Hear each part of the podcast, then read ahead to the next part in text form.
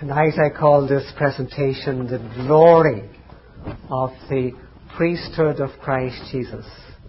And it is my prayer and great wish that you would see something of Christ's glory, like the scripture says, holy, harmless, undefiled, separate from sinners, higher than the heavens. That is our high priest. And that in that glory and light, we would see the parody, and this is sadness, we would see the parody of the Catholic priesthood so that it would move our hearts to reach out to Catholic priests and, of course, the Catholics in general. So that's my hope and desire. But before we get into the glory of Christ, I just want to say a little a story that has some significance. It is a true story. When I was a, a priest way back in Trinidad, South Trinidad, uh, near the oil fields, the famous town of Gasparillo, a lady came to me as parish priest and said, Father, I want to dedicate to God what remains of my virginity. Now I looked at her, and it was, as I guessed, she was in her seventies, and she said that she was had been married three times. So I wondered what remained of her virginity that she wanted to dedicate to God. Now, in a similar way, while I tell that story, we wonder what remains of the glory of the Catholic priesthood and why it is that young men, even this year, 2002, are going into the priesthood. Very many are going into the seminaries and into the different orders. What remains of the glory of the priesthood. Now, those outside of Catholicism have no idea what the Catholic Church says about the priesthood, and I wanted to do some of that tonight to show something why the Catholic priesthood is still a significant draw on American youth and, of course, youth throughout the world particularly in the Asian countries where there's more vocations now than ever there was in the past. Why it is that there's this draw on the youth to go into a priesthood that seems utterly tarnished. But let's start, as I had said, with the glory of Christ. If you turn in your Bible, please, to Hebrews chapter 7, and we're beginning in verse 30, 23. Hebrews 7 and 23. And there were many priests because they were not suffered to continue by reason of death. But this man, because he continues forever, has an unchangeable priesthood. The Old Testament priesthood, there were many. Why were there many? Because the priesthood had to be passed on from man to man there had to be many priests because they died and they couldn't continue. But Christ's priesthood, it continues forever. Amen. And therefore, it says it's an unchangeable priesthood. Now, that word unchangeable means unchangeable, but to be more distinct, the Greek word aparabatos is untransferable, which fits much better what it says in the verse. It, it, it cannot be handed on because it's everlasting. It continues forever. Because of the glory of the priesthood, by nature of this priesthood, it's unique to the one who holds it, Christ Jesus. And it's not transferable because it is His and His alone. And that's verse 24. And what follows on it is absolutely wonderful. Verse 25, Wherefore he is able also to save them to the uttermost that come to God by him, seeing he ever lives to make intercession for them. He pleads and intercedes for his own. And he is able to save utterly, completely, to the uttermost, all those who come to God through him. Through the one priest, not many, through this one whose priesthood is unchanging, we have this, this characteristic that he saves utterly. He perfects them wonderfully. He's able to perfect them forever, as he's later going to say in chapter 10, verse 14. He perfects. He brings into perfection that the Old Testament could not. Perfection in conscience and then in good living. So this is wonderful good news, and it's showing the glory of our great high priest, that he saves utterly to the uttermost. And his characteristics are given in verse 26. For such a high priest became us, who is holy, harmless, undefiled, separate from sinners, and made higher than the heavens. These are his attributes. This is the attribute of the priesthood. Holy, harmless, undefiled, separate from sinners. Now, look on earth and see is there anybody who matches this regulation? There's nobody. There's nobody who's holy, even the first one, utterly perfect and utterly separate from everything that is any way tainted. There's nobody except the Lord Jesus. Harmless, not doing any harm to anyone. We don't have anyone who is harmless. Undefiled, utterly, without sin, spotless, and utterly free from any contamination, and higher than the heavens. And this is going to be explained as we begin chapter 8, that he is enthroned in the majesty on high. It's not that he is physically higher, he's higher than all the glory and majesty in the heavens because he's one with the Father. He shares the divinity. And this is who our high priest is and his characteristics. Because it's one, it doesn't change, and these are the characteristics of the priesthood that is his. And then we have 27, who needs not daily, as those other high priests, to offer up sacrifice for his own sins and then for the people's. For he did, for this he did once when he offered up himself. He doesn't have to keep on offering daily or even a second time because his offering is like unto him, it's perfect. And any repetition of, of what is perfect would signify imperfection. So we have here a perfect priest offering a perfect sacrifice once. And it was he offered himself, just as we were told in the very third verse of Hebrews chapter 1, when he had by himself purged their sins. There's nobody else capable of offering him. Nobody has the qualifications. Only he, the perfect priest, can offer the perfect sacrifice. And so, it's not like the mortal, earthly priest. This is utterly different.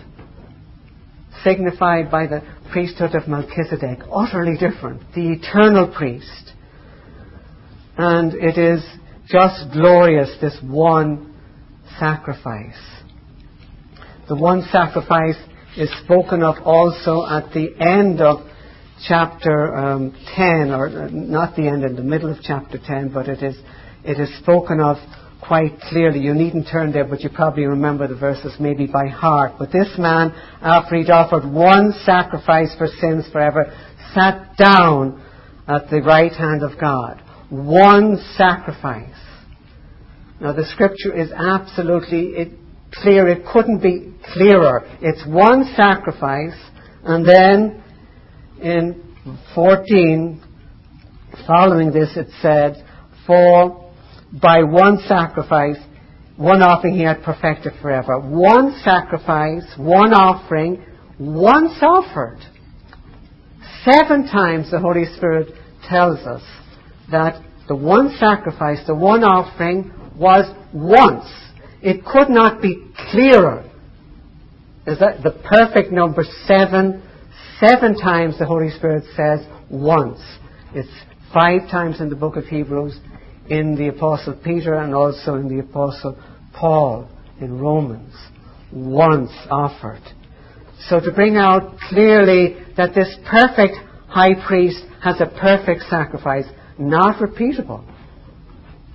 Just as his priesthood is not transferable. And the summary is given, and that's exactly what it says at the beginning of chapter 8. Now these things which we have spoken, this is the sum. We have such a high priest who is set on the right hand of the throne of the majesty in heaven. We have a high priest. We have a high priest. It's not as if we're going to have, we have. This is ours as believers. The glory.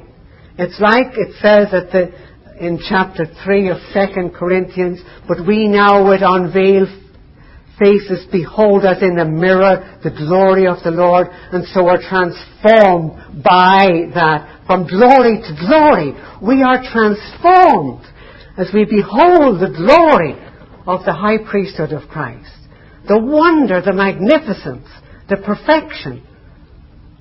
And this is where all worship is to take place. In Him. And outside of this, it is not worship in spirit and in truth. So this is just a, a touch of the, um, the glory of Christ.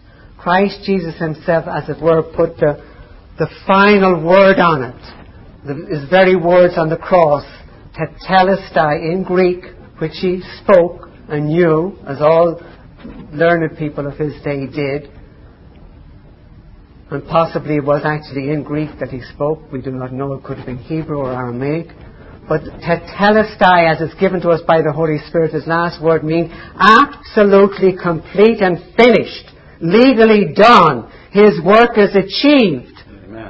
For believers, absolutely perfect. And then the scripture says, from top to bottom, the veil was torn in the temple. Talk about drama, magnificent drama signifying the end of the earthly priesthood. It's done away with. All the ceremonials are done away with. Because all that they typify, and would to God that we had a whole day, we could go through all what was signified in the Old Testament. It was all complete in Him. And so the veil is torn from top to bottom, showing it's God who's doing it. It's from top to bottom, ripped apart. That thick veil that separated the Holy of Holies from the holy place. Because the priesthood of earthly men is done away with. Now we have, we have a high priest who is enthroned in heaven and we look unto him and we draw from him and drink deeply of what is his.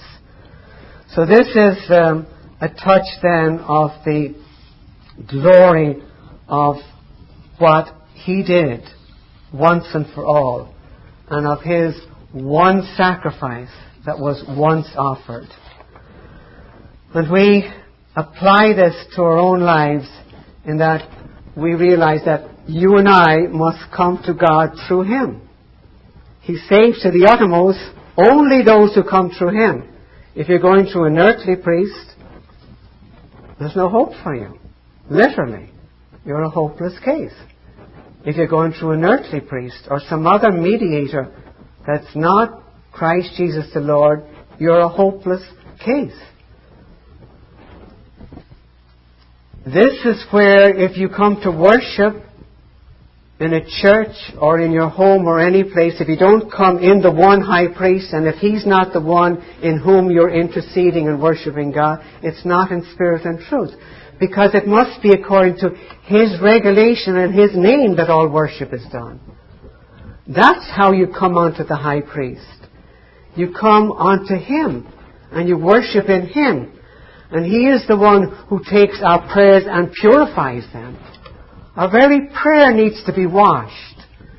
Even when we're praying with joy and intent and enthusiasm, it needs to be washed in the blood of the Lamb. And we need, first of all, to stand clothed in His righteousness and washed in His blood before we can stand before the Holy God. Because nobody can stand before God because He is the All Holy One, unless we are clothed in the robes of righteousness.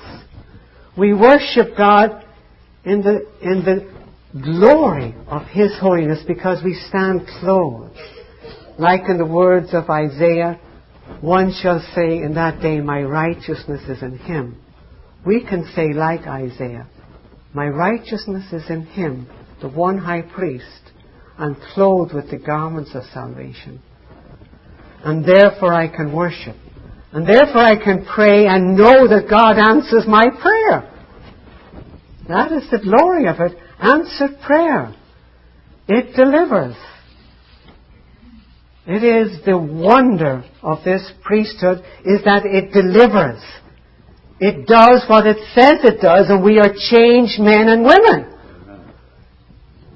This is the application and if you don't have this priest, your life is destitute and you will be forever in your sins, now and for eternity. That's how serious it is to look onto the glory of our high priest. Now we come to the high priesthood of Rome, what they call sharing in the high priesthood of Christ.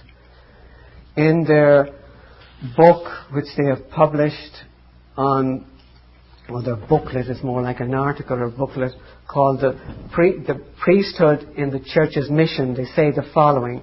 The meaning and the excellence of the priesthood is to be highlighted. That is the Catholic priesthood. And this is what they do in all their magazines. You just have to go to the Vatican webpage. That's VATVA. Uh, and you will find the glories of the priesthood scene. You'll see it in the different letters and addresses of the Pope. Still, he is glorifying the priesthood.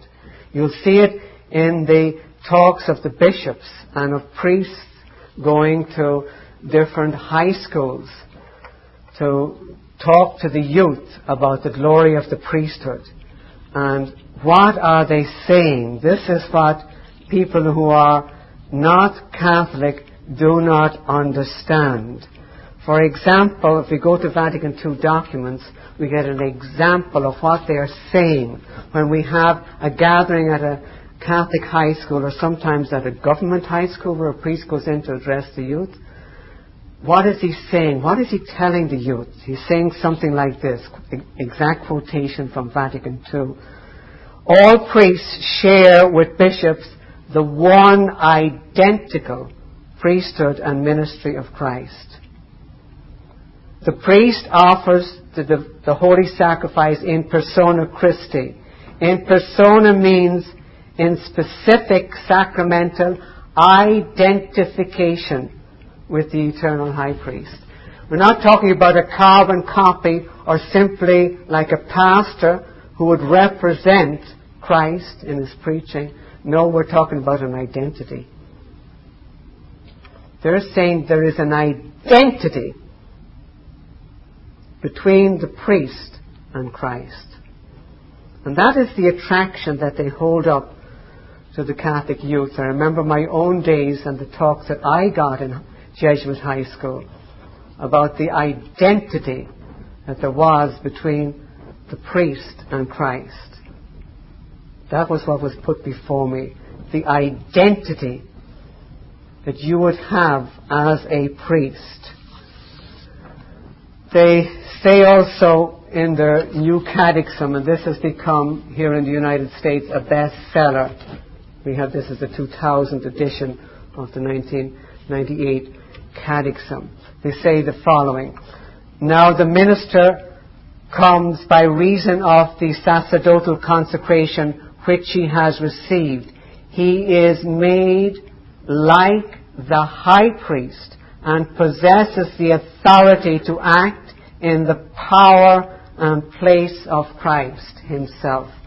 What youth is there that would not want to act with the power and the authority of Christ himself? And this is what is put before the youth. That you will have the power and the authority and identity with Christ. and you will be able to work in His name and that the people need you. And so they say in the same document that I quoted earlier on, the priesthood in the church's mission, they say exact quotation. By baptisms, priests introduce men into the people of God. By the sacrament of penance, that is confession, they reconcile sinners with God and the church. By the anointing of the sick, they relieve those who are ill. And especially in the celebration of the Mass, they offer Christ sacramentally. They bring Christ down on the altar. In the words of the famous John O'Brien, a bestseller among Catholics, a book for many years, The Faith of Millions, it talks about Christ being taken from his throne in heaven by the priest and brought down to the altar so that the priest may offer him again to God. What mighty power, John O'Brien says, it's better power and more, it is more significant than the power of angels or archangels. And the same words are actually used in the, in other documents, other official documents. O'Brien is not an official document. But his mindset is in official documents. I would read, for example, what the, the uh, Catechism says of the Catholic Church. This is paragraph 1367 of this same New Catechism. The sacrifice of Christ and the sacrifice of the Eucharist are one sacrifice. The victim is one and the same. The same now offers through the ministry of priests who then offered himself on the cross. Only the manner of offering is different. The divine sacrifice which is celebrated in the Mass, the same Christ who offered himself once in a bloody manner on the altar of the cross, is contained and is offered in a non-bloody manner. So today in Austin, on the altars of, of the Catholic Church, Christ was a victim offered by their priest here in Austin.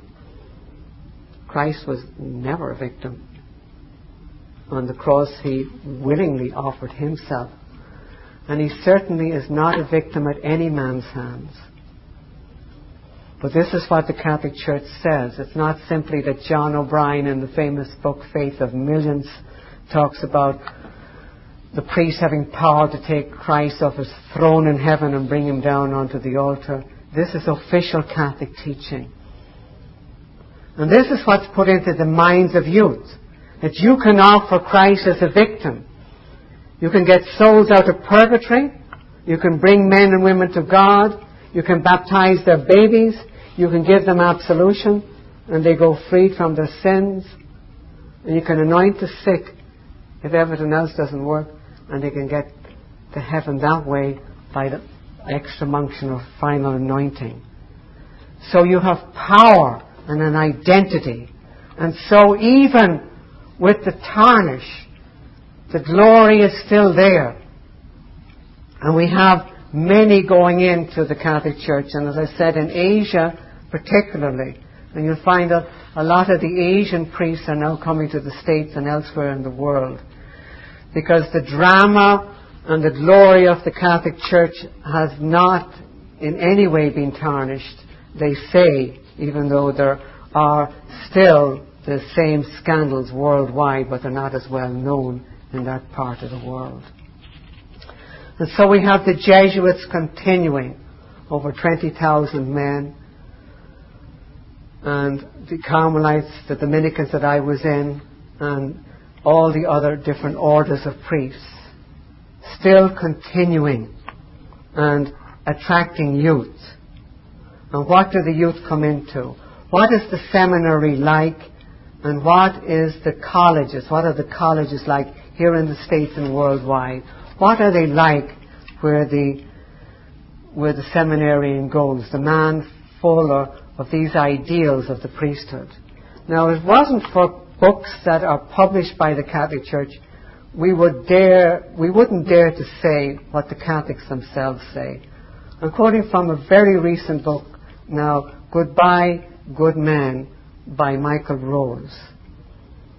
It's a very, very difficult book to read because page after page, the horrors, the immorality of the seminary is spelt out. And it is really horrific reading to see just how uh, the young men are snared into an abnormal lust in the seminary and how they become part of the gay subculture that is rampant here in the United States and of course is also documented overseas, but particularly here in the United States. The same for this book by Donald Cozzens. This is a leading Catholic book and it documents the, the immorality that goes on in the Catholic seminaries. I'm quoting from the second book, The Changing Face of the Priesthood by uh, Cozzens, that's C-O-Z-Z-E-N-S. And he says, quotation, an NBC report on celibacy in the clergy found that anywhere from 23 to 58 percent of the Catholic clergy have a homosexual orientation. Other studies find that approximately half of American priests and seminarians are homosexually oriented. It's sad as you read page after page of this book that it's never said that this is immoral, that these men should repent of their sin. It is not put forward as sinful and as abhorrently against the Word of God and Christ Jesus, what he has said. In actual fact, as I will read on, he puts a big question mark whether we should ask the question at all of this about the gay crises, which is a whole subsection later on in the book, and I want to quote from that section of the book. Cozzens says, quotation, gay seminarians are likely to feel at home and at ease in a seminary with a significant gay population. They feel they belong and their need for meaningful, deep relationships with other gay men is easily met. And because they instinctively recognize other gay seminarians, Circles of support and camaraderie are quickly formed. Not infrequently, however, the social contact, contacts and romantic unions among gay seminarians creates intense and complicated webs of intrigue and jealousy, leading to considerable inner conflict. Here, the sexually ambiguous seminarian drawn into the gay subculture is particularly at risk. The straight seminarian, meanwhile, feels out of place and may interpret his inner destabilization as a sign that he does not have a vocation to the priesthood. And that's just a little bit of what is his heart to stomach the last sentence there that the straight seminarian may feel out of place. He may think he doesn't have a vocation if he's not gay, because this presupposition is that they're all gay. And if he's not gay, maybe he, sh- he does, he's not called to the Catholic priesthood. This is what Cozzens says, but he has another quotation which I wish to read as well, and that is where he talks about the quotation, the percentage of gay men among religious congregations of priests is believed to be higher. He says the orders, that's like the order I was in, the Dominican order, the Jesuit order, the Carmelite order. These are like trade unions or so. Inside the Catholic Church we have distinct orders where you come under your provincial instead of coming under the bishop. Your immediate on your immediate superior is not the bishop, but you have your own superiors. Uh, the orders. So he says there's more gay men in the orders than in the in the ordinary diocesan priesthood. And then he goes on to ask the question, and this is really, really, really startling. Quotation, at issue at the beginning of the 21st century is the growing perception, one seldom contested by those who know the priesthood well, that the priesthood is or is becoming a gay profession. And to the point is the question, does it matter?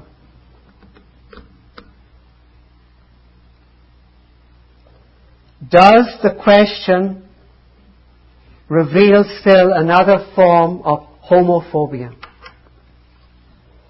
That is how he addresses it.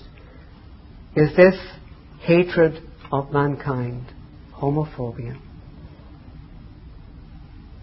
And so instead of saying there should be a repenting,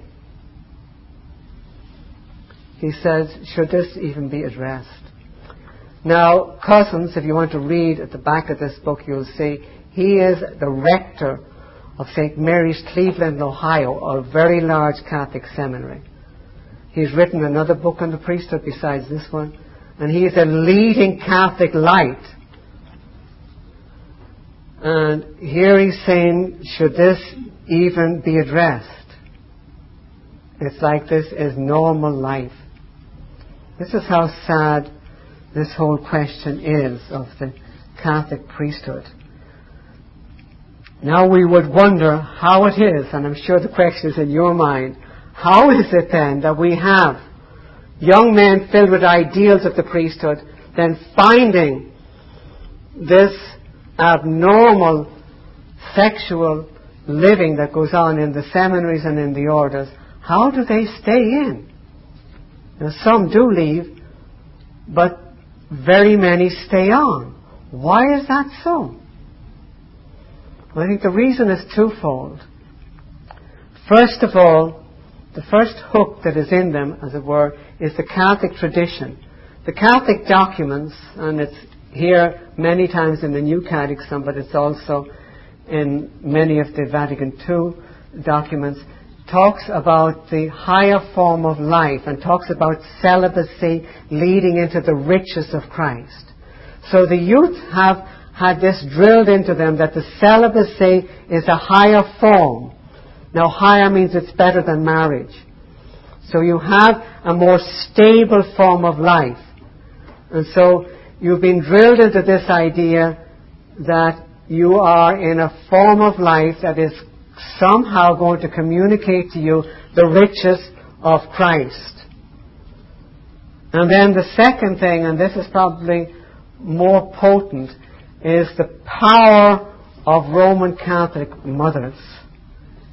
We usually said, even in the seminary when I was studying for the priesthood, and afterwards, when guys would talk about leaving, we'd always say, but what about your mother? And we would say that we really all admitted that it was our mothers who had the vocation. You know, it was uh, we were there because our mother felt guilty. She should have been a nun, or she should have done something different instead of getting married. And now she's offering her son, and was usually the firstborn. When I was in the West Indies, people would say to me, "You know, are you the firstborn son?" I'd say, "Yes." Well, they said, "Well, your mother wanted you to be a priest." So that was like it wasn't you, and so it often was the case. Catholic mothers put great pressure on the sons. And it's a horror to leave and go back to a mother who's disappointed. Uh, so they get held in by this drilling of the identity of Christ and sharing of the riches of Christ, and then the, the pressure of Catholic mothers who are the ones who really wanted their son to go in in the first place. And then the fact that they get caught when they get into these abnormal states of life. It's like drink. It's intoxicating. When you get into homosexuality, it's very hard to get out.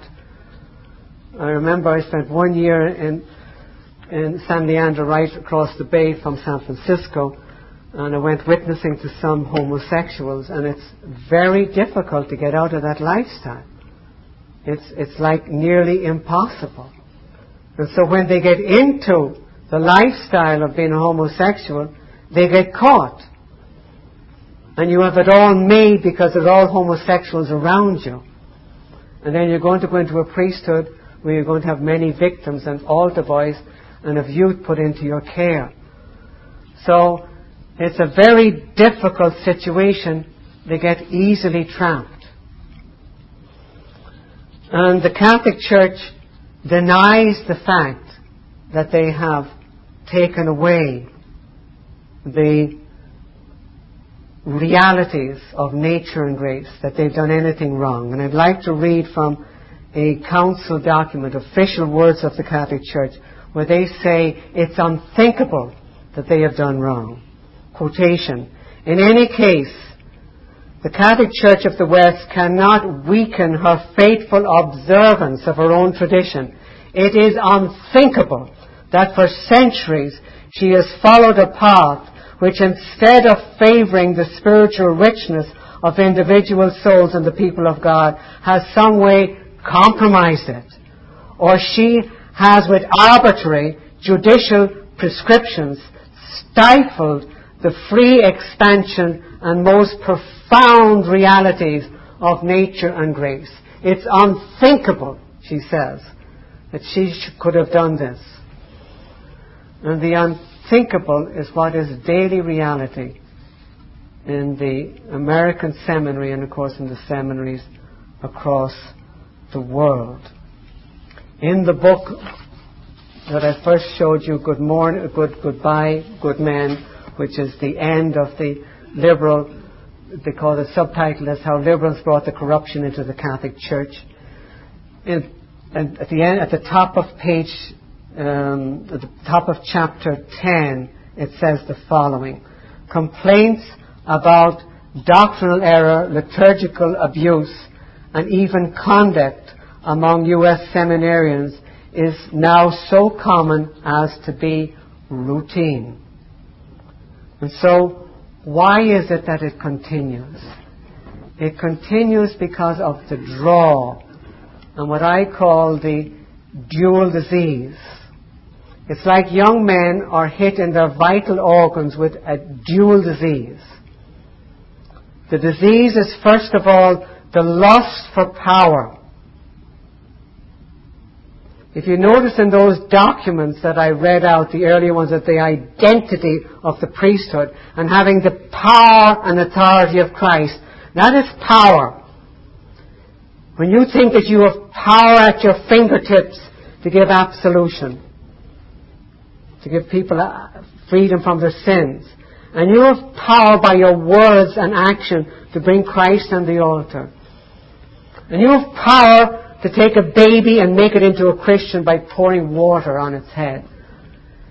This is a lust for power. And men and youth, even before they go into the seminary, get caught with this lust for power. And then they get caught with the other part of the disease, the abnormal homosexual lust. And so they're hitting their vital organs with a dual disease. A lust for power and a lust for other men in homosexuality. And that is the disease that hits these people. In the words of Graham Greene, the name of his novel written over 50 years ago, but you can still get in libraries, and I would urge you get the book. It's a fascinating book. I read it years ago and I can remember many of the details of it. The Power and the Glory by Graham Greene. He's talking about the priesthood and he's showing it in a Latino priest. The Latino priest is mostly drunk. His teeth are yellow with nicotine. He's forever carousing with women. And he's still held up in honor and glory before the people because He's the one who gives them forgiveness for sin, and He's the one who gives new life to their babies in baptism. And so they honor Him, and He has the power and the glory in all His sinfulness. And that's what's the name of the game the power and the glory. And that's what the Catholic priesthood gets caught with. And now, this is not simply Graham Greene, a Catholic, and his perspective on the priesthood. This is official Catholic teaching. I'd like to read to you again from the official teaching of the Catholic Church quotation. The presence of Christ in the minister, that is in the priest, is not to be understood as if the latter, that is the priest, were preserved from all human weaknesses, the spirit of domination, error, or even sin. The power of the Holy Spirit does not guarantee all acts of the ministers in the same way. So not all acts are guaranteed, but it goes on to tell you some acts are, and it's going to tell you this finishing the quotation, while this guarantee extends to the sacraments, so that the minister's sin cannot impede the fruit of grace. The priest's sin, the minister's sin, cannot impede the fruit of grace. It doesn't matter if he's homosexual or an adulterer or a fornicator or a drunkard grace can still flow through him. He can still bring Christ down on the altar and he can still give you freedom from your sin.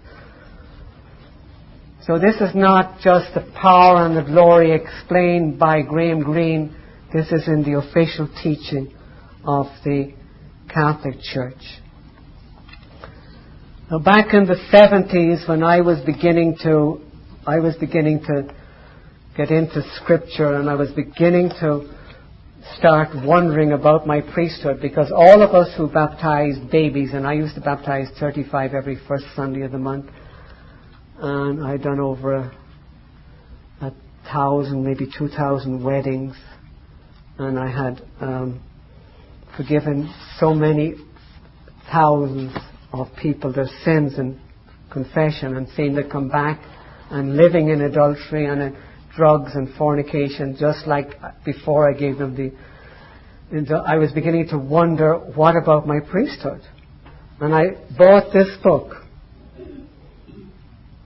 by a very famous Catholic biblical scholar, Raymond S. Brown. He was probably one of the best Catholic scholars throughout the whole world, and he was a, from the United States. I talked to him actually one time personally when he was giving a seminar. The Priest and the Bishop by Raymond Brown. And he speaks about the, the priesthood of Christ. I read this as a Catholic priest, and I'd like to read it tonight to you because it was startling to me as a priest.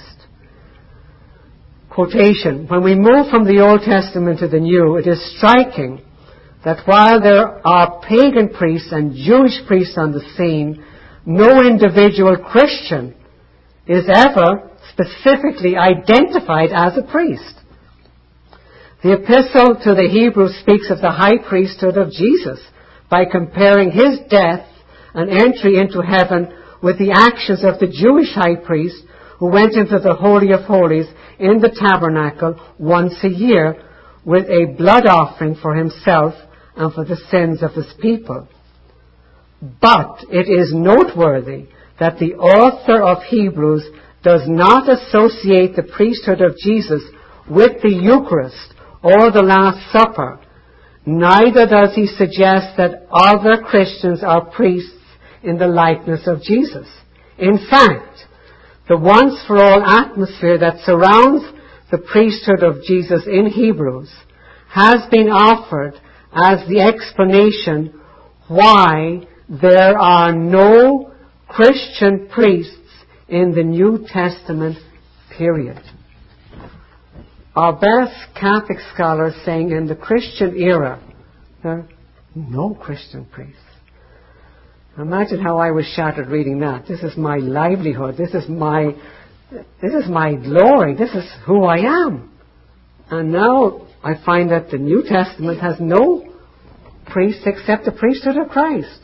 And this is a Catholic scholar. So, when I read this, I did not go as I should have. I didn't go to the book of Hebrews. But as a priest over the next few years, I started remembering. I remember the immorality of the priests that I knew in Ireland. And that was the reason why I never wanted to work in Ireland.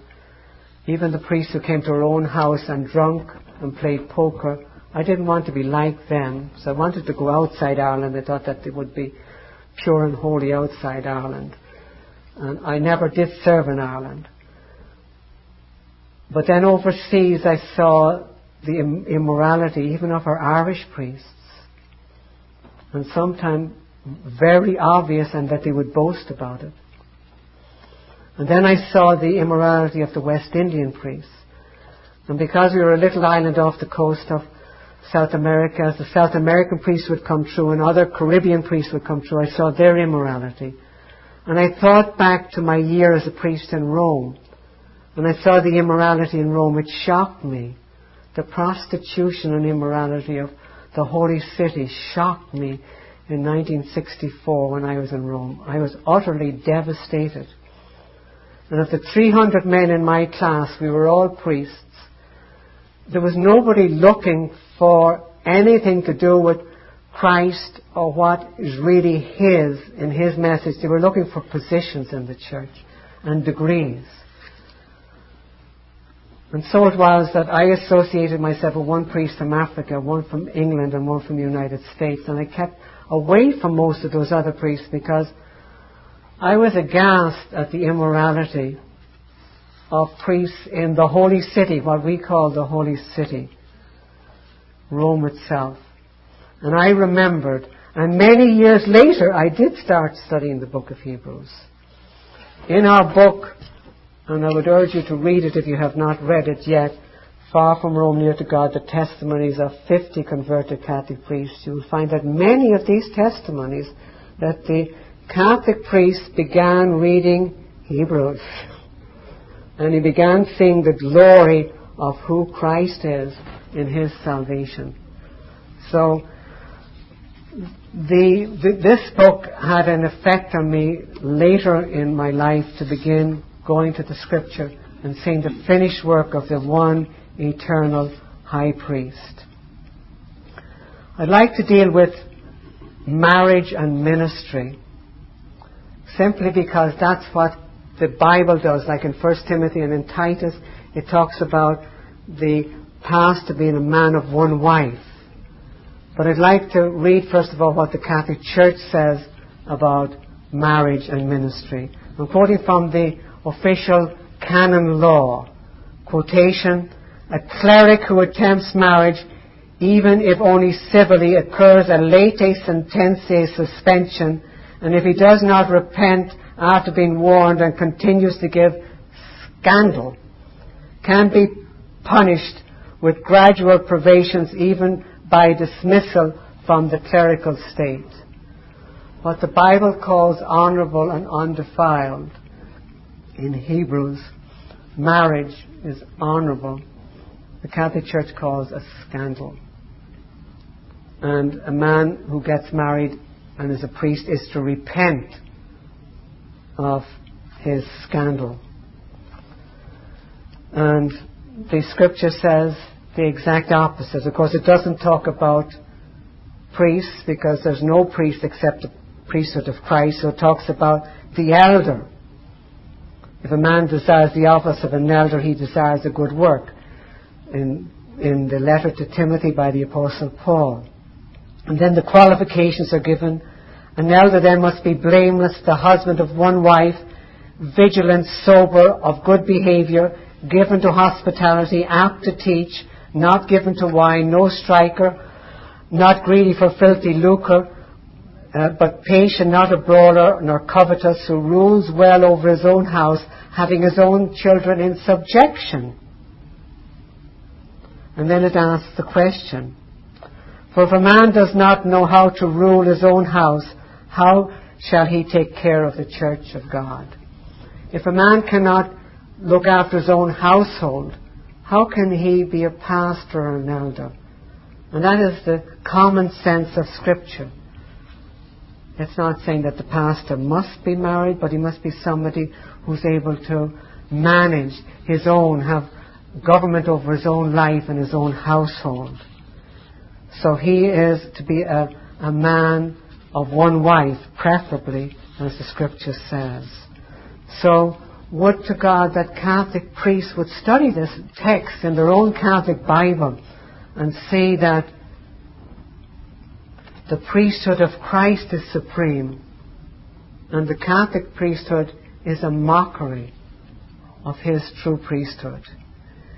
In these 50 testimonies, and of course, there are far more than these 50, but these were the first 50 that I published.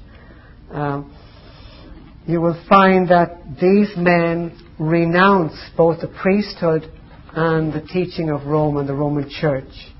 And I think what they did is best summarized in the words of the apostle when he said, having renounced hidden things of dishonesty and not walking in craftiness, nor handling the word of God deceitfully, but by the manifestation of the truth, commending ourselves to every man's conscience in the sight of God. I think it is that these men of this book renounce craftiness and putting the Word of God equal to their tradition, and they began handling the Word correctly in the light of the Word, and they saw that they were sinners before a holy God, and that they then did repent of their sins. There has a, there's been a remarkable classic on the marriage and ministry, and I think it's a book that we all should know. If you haven't read it, I think that you, it's a book that you should read. It is this book by uh, Henry Lea. He's a very famous historian. He has many volumes on the Inquisition, which he's also famous for. But this book, The History of Sacerdotal Celibacy in the Christian Church, it's an eye opener way back then when Lea wrote his book.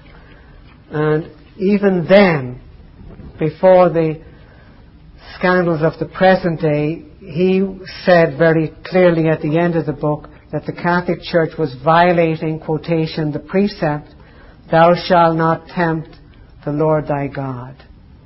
And he goes on, quotation, when its reliance, that's the Catholic Church's reliance, on the gift of chastity by, will accompany ordination, it confers the priesthood at the age of 25 and then turns loose young men at the age when passions are strongest.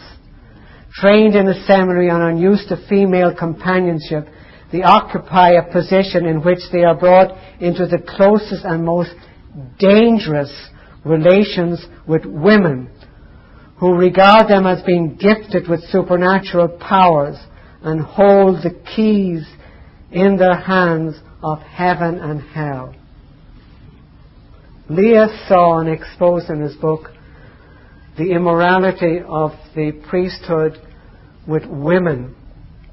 And it's not only homosexual men, but it is the immorality of priests with nuns and with married women and with single women.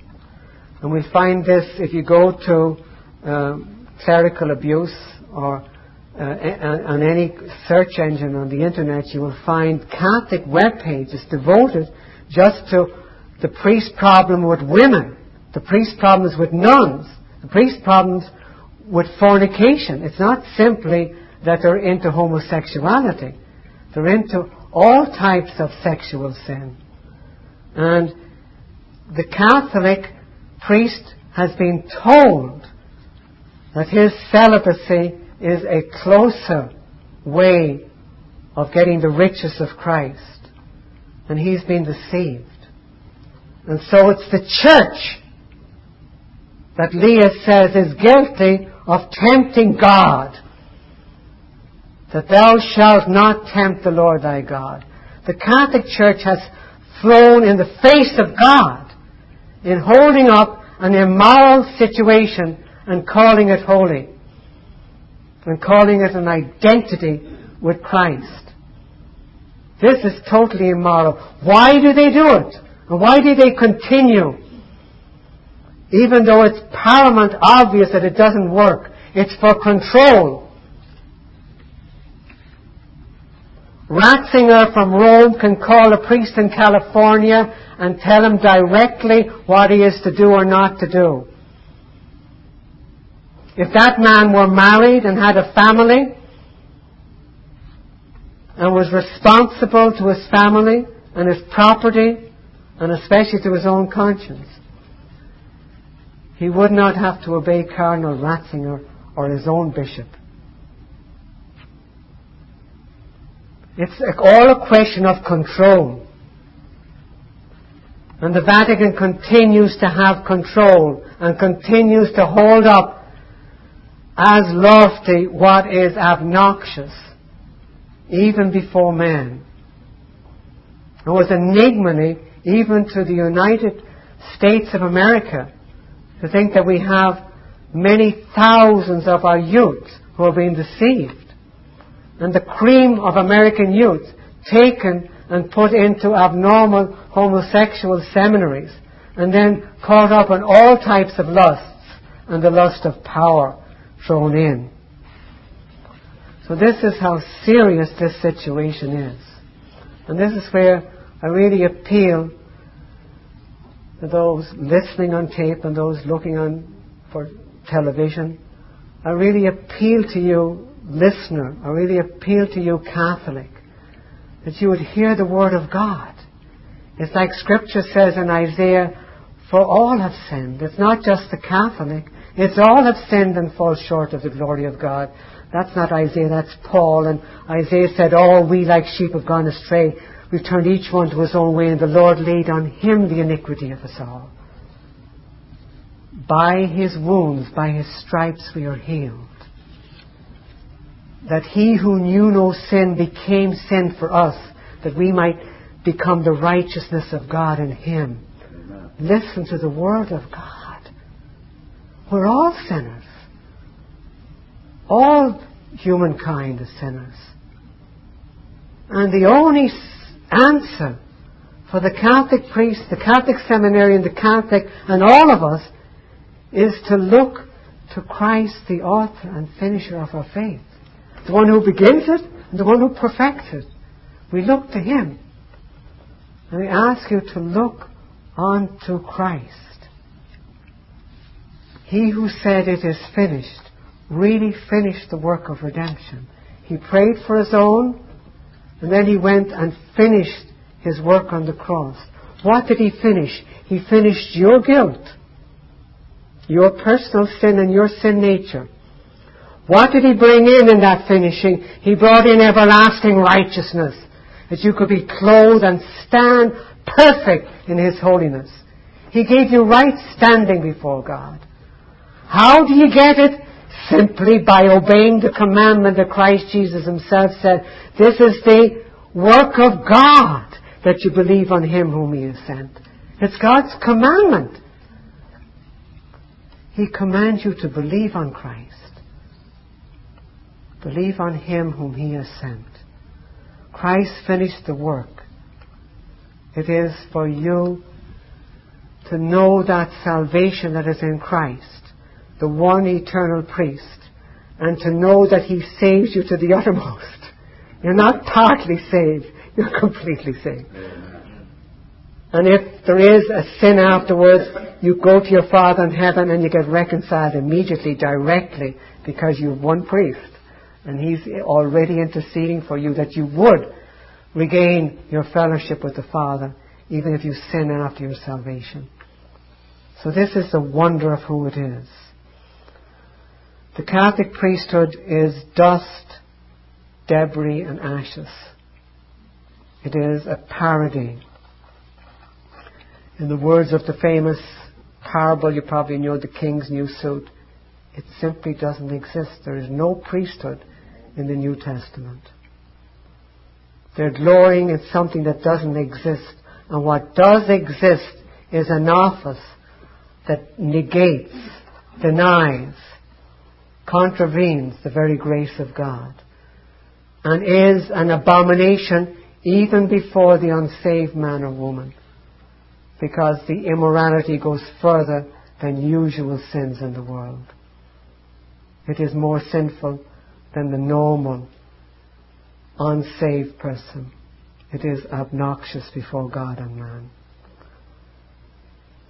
And that is the message that I wish to give, and I pray that God would put it on your heart and that you'll cry out to Him and know salvation in Him and in Him alone. Amen and amen. This Reformation audio track is a production of Stillwater's Revival Books. SWRB makes thousands of classic Reformation resources available, free and for sale, in audio, video, and printed formats. It is likely that the sermon or book that you just listened to is also available on cassette or video, or as a printed book or booklet.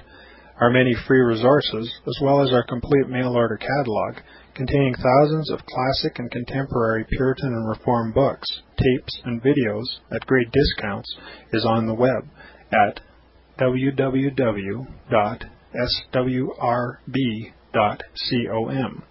We can also be reached by email at swrb at swrb.com, by phone at 780-450-3730, by fax at 780-468-1096, or by mail at 4710-37A Avenue, Edmonton, that's E-D-M-O-N-T-O-N, Alberta, abbreviated capital A, capital B, Canada, T6L3T5. You may also request a free printed catalog. And remember that John Calvin, in defending the Reformation's regulative principle of worship, or what is sometimes called the scriptural law of worship, commenting on the words of God, which I commanded them not, neither came into my heart, from his commentary on Jeremiah 7:31, writes, God here cuts off from men every occasion for making evasions, since he condemns by this one phrase, I have not commanded them, whatever the Jews devised. There is then no other argument needed to condemn superstitions than that they are not commanded by God. For when men allow themselves to worship God according to their own fancies, and attend not to his commands, they pervert true religion. And if this principle was adopted by the papists, all those fictitious modes of worship in which they absurdly exercise themselves would fall to the ground. It is indeed a horrible thing for the papists to seek to discharge their duties towards God by performing their own superstitions. There is an immense number of them, as it is well known, and as it manifestly appears. Were they to admit this principle, that we cannot rightly worship God except by obeying His word, they would be delivered from their deep abyss of error. The prophet's words, then, are very important when he says that God had commanded no such thing, and that it never came to his mind, as though he had said that men assume too much wisdom when they devise what he never required, nay, what he never knew.